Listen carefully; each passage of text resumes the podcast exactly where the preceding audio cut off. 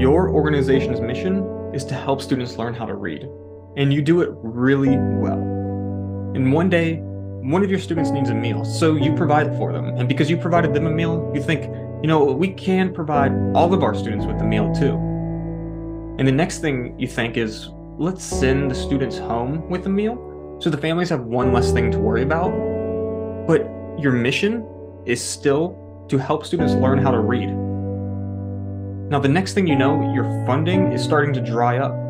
You cut back on the amount of students and families you're providing a meal for, the amount of students you're helping learn how to read.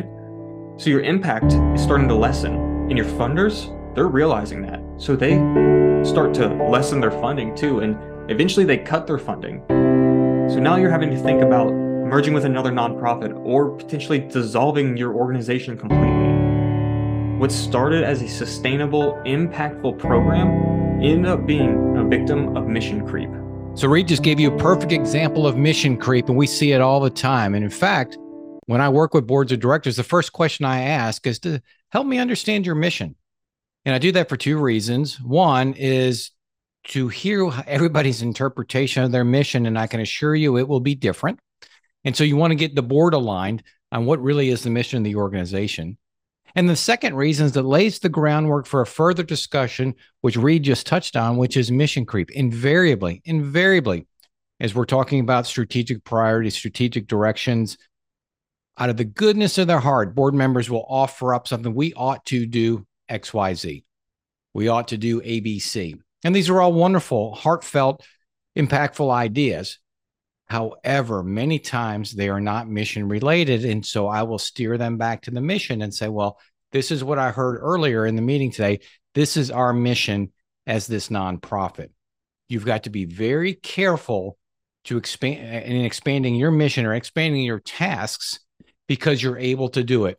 Look, we all join nonprofit boards. We're all involved in nonprofits because we want to make a positive impact in a certain sector of this world. And that that is a blessing and a curse in this case from a mission creep perspective because we always want to do more.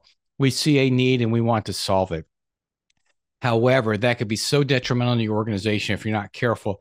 You could wake up, like Reed said, one, two, three years down the road and be in a totally different business. You can be spending your funding in different ways.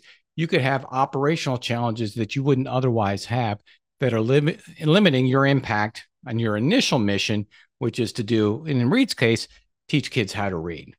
So be careful with mission creep. Be careful doing good because you can do good.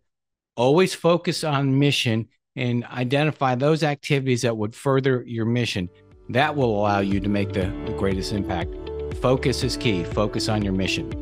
Thanks for listening to this week's episode of the I Have a 501c, the podcast for nonprofit board members. And we will see you next week.